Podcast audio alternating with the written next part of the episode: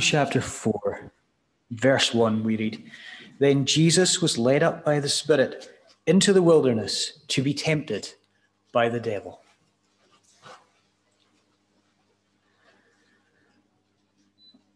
Those of you who were able to join us for the, the fellowship after the Sunday service a couple of weeks ago might remember me saying that I've recently taken up running. An attempt to, to get my fitness back, to improve my fitness. So if you see me lurching around the castle grounds, red-faced and struggling to breathe, that's what's happening. It's, it's not something that comes naturally to me, and I don't actually enjoy running at all. I enjoy the effects of running, but I don't like the process. And sometimes I am really tempted to give up. Have you ever been tempted? Tempted to give up? Tempted to take the easy route, the shortcut? Now, there are three, three main times on a run that I find myself most tempted to stop. And one of those times is right at the beginning, before I've, I've really started. One is in the middle of the run when I hit hills or obstacles. And the third one is, is right near the end, when the finishing line is in sight, but I am, to put it in technical running terms, burst. Over the next three midweek meetings, I, I hope, God willing, to look at three times when Jesus faced temptation. Once at the beginning of his ministry, once when there were obstacles midway, and finally, towards the end, as he approached the finish. And tonight I want to start this, this kind of mini-series by, by looking at Jesus' temptations right at the beginning, which we read about there in Matthew's Gospel. Because sometimes, for me, the biggest temptation to stop running comes before I really started. This morning was a prime example. I didn't have to open the curtains to be able to tell that the weather out there was horrible and that I would be much warmer if I just stayed in bed. Some days I might have made it out and I might have completed my five-minute warm-up walk. But when the little voice in my headphones tell me it's time to start running, I think, no, I just don't feel it. I'm tired. My legs are sore. Everything still hurts from the last run. And the thought of what lies ahead of me is just about too much. And all I really want to do is just swing around and walk home. Well, this account that we read of in Matthew's Gospel here, it occurs right at the start of Jesus's earthly ministry, straight after his baptism. And here we see the devil doing his best, or perhaps we should say his worst, to try to persuade Jesus to give up on the plan. I want to look at three different headings tonight. I want to look first at the temptations the devil puts in his way. Then I want to look at how Jesus responds. And then I want to just briefly look at what that reveals to us about Jesus. So the temptations, the response, and the revelation. The temptations. We see here that the devil throws three specific temptations at Jesus. And each of them tells us a little something about how the tempter likes to work. And first, he tempts Jesus by striking through physical weakness. We see it in verse two. We read that Jesus was hungry. So it's, it's perhaps unsurprising that the devil might choose this angle of attack. But the devil doesn't just offer Jesus bread. Look at what he says in verse three. He says, "If you are the Son of God, command these stones to become loaves of bread." See, the devil is subtle. He doesn't just know our weaknesses. He knows how to turn our strengths against us as well.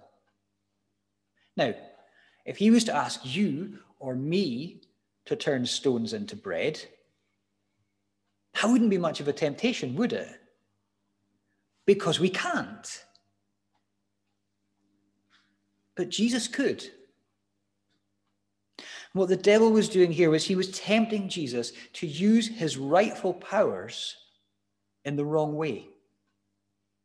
Because Jesus could transform things from one substance to another, and he could miraculously provide sustenance. These were, these were miracles which he would later do as part of his ministry.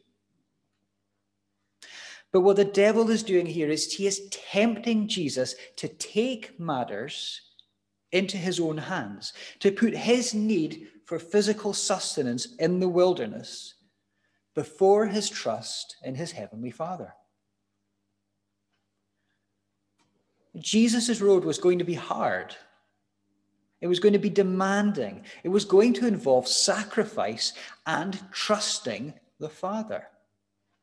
And the devil sought here to persuade him to step off that road, to use his powers to make things easier for himself.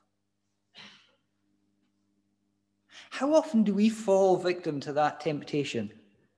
To let our immediate, our temporal, our worldly needs take first place. To take matters into our own hands because we don't trust God enough and we are doubting his provision. Because that's what the devil was up to here. It is not that there is anything wrong with bread, but the devil will often begin his attacks by trying to shake our trust in God as our provider. Now, when that angle fails, he switches it around and he moves on to trying to use Jesus' trust in the Father against him. What it says in verse six, hear this. If you are the Son of God, throw yourself down, for it is written, he will command his angels concerning you, and on their hands they will bear you up, lest you strike your foot against a stone. Now imagine just for a moment, if Jesus had done that, what an incredible sight that would have been as angels bore him down to the ground. He would have been fulf- fulfilling a prophecy. He would have been proving who he was. No need to run the hard path that was laid out in front of him. But the temptation here is to put God to the test, to force his hand. Because with this temptation, the devil sought to get Jesus to presume on God's goodness for his own purposes. Don't we all do that from time to time? Don't we demand that God prove himself to our satisfaction? Demand that he deliver on his promises in a manner of our choosing? There's a, there's a thin line between stepping out in faith and, metaphorically speaking, stepping off a building. Between trusting that God can catch us and insisting that he do it. It is right to have absolute trust in our Father. But the devil will often try to talk us into overstepping that and presuming on him. But here, that too fails. The devil has one more trick up his sleeve. Look at verses eight and nine. The devil takes Jesus to a high place and he puts the whole world out on display. All of this, he says, all of this, the power and the glory, I can give it to you right now. All you have to do is just bow down, worship me. The devil was offering Jesus the ultimate shortcut. Forget the road ahead. Skip straight to the prize. all the pain, all the suffering, all the rejection that lay ahead could be sidestepped, he said. All you have to do is worship me. And he doesn't say, worship me forever. He's not asking for a lifelong commitment. He doesn't even say, worship me exclusively. He just says, just this once, just, just now, bow down before me. What an easy and appealing trap that is, isn't it? To think that we can carry on serving God, but share just a little bit of our loyalty with something else. But the devil knows that that is not true. Because if you or I let anything else take first place in our hearts, even for a moment, looking for a shortcut to satisfaction, then we are turning our backs on God. So, if these are the temptations, how does Jesus respond?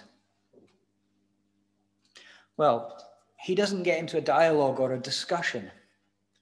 He doesn't rely on carefully prepared arguments or, or appeals to reason and philosophy or to sheer strength of will. He goes directly to the Word of God.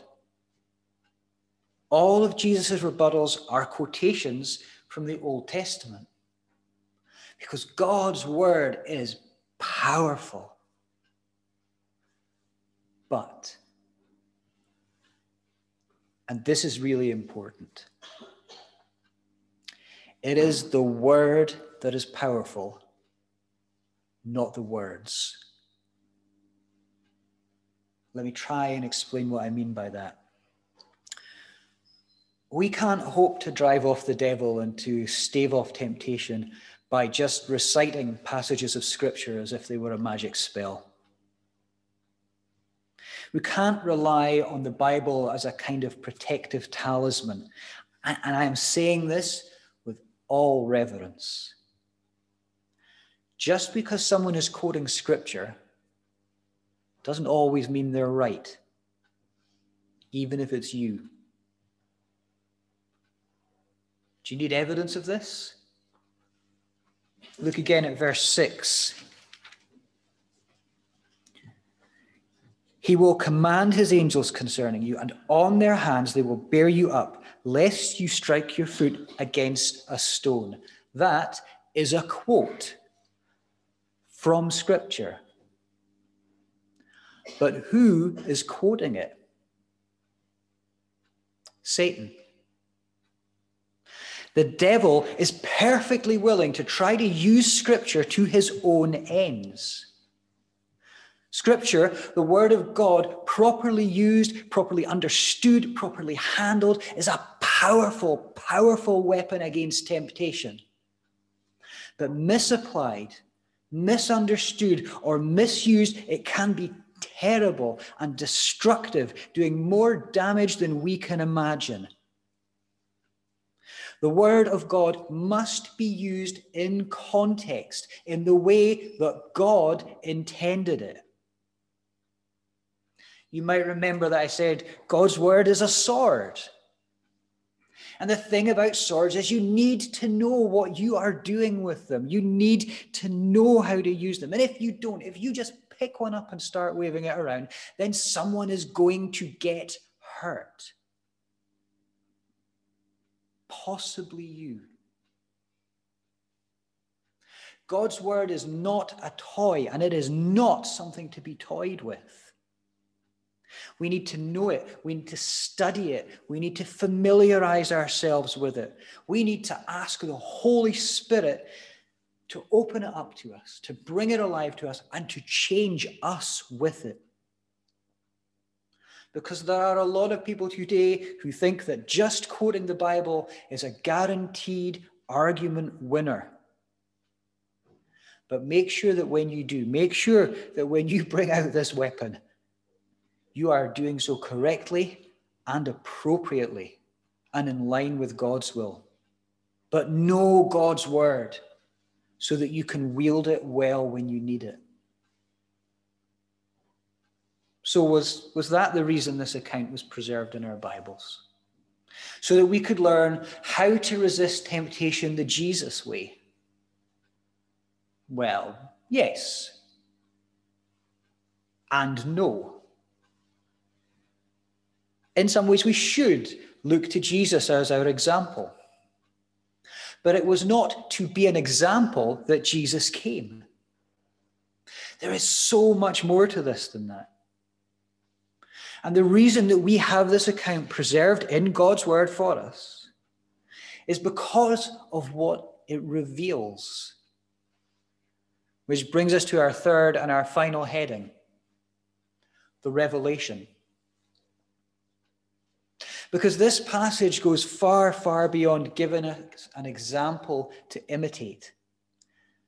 This passage reveals to us who Jesus is. So how does it do that? Well, one of the clues is in the passages of Scripture which Jesus used. Because you see, these temptations are not new. This account may come at the beginning of Jesus' earthly ministry, near the start of the Gospels, but it is not the start of the story. We need to remember that Jesus' life on earth is part of a bigger story, the story of the whole Bible. And each of Jesus' response to the tempter comes from the same section of Scripture in Deuteronomy, where the Israelites had reached the end of their wanderings and they are about to start a new chapter. And each of the temptations that Jesus faced in the wilderness at the start of his ministry shouts back to the temptations that the Israelites faced at the beginning of their wilderness journey. Let's take a quick look at them. Look at verse four. The words Jesus cites here are from Deuteronomy chapter eight, verse three, where Moses reminds the Israelites how they had grumbled in the desert and failed to rely on God for sustenance. How they were no sooner free from Egypt than they wanted to return to their slavery there, where their bellies had been full, rather than putting their trust in the God who had just freed them. When they were hungry in the wilderness, they lost their trust in God.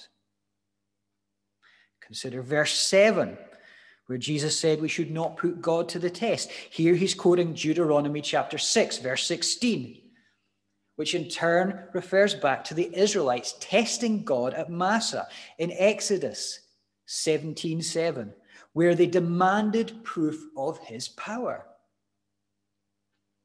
And then finally, look at what it says in verse ten. You shall worship the Lord your God, and him only shall you serve. That's another quote from Deuteronomy. This time chapter six, verse thirteen. Again, the Israelites failed this test at Sinai when they built a gold calf and thought that they could bow down before it and still follow the Lord. And so in the wilderness of Judea, we see Jesus facing essentially the same test that the Israelites had faced in their wilderness. But where they failed, he triumphed. But you know, we can take it even further back than that. We're looking at beginnings, right? At starting off. Well, the Bible has a whole book about beginnings. Genesis. And that's where we meet the tempter for the first time in Genesis chapter three. He shows Eve and through her Adam that the fruit of the tree of the knowledge of good and evil is good for food and pleasing to the eye in verse six. He appealed to their temporal appetites. He causes them to doubt God and, and put him to the test. In verse one, he says, did God really say? in verse four, you shall not surely die. And he leads them to reaching for the ultimate shortcut, trusting the devil over God and seeking to make gods of themselves. Right at the beginning, before they had even got started, our first parents gave in to the temptation, and that took them from the garden to the wilderness. These temptations are literally the oldest trick in the book. But what does that mean?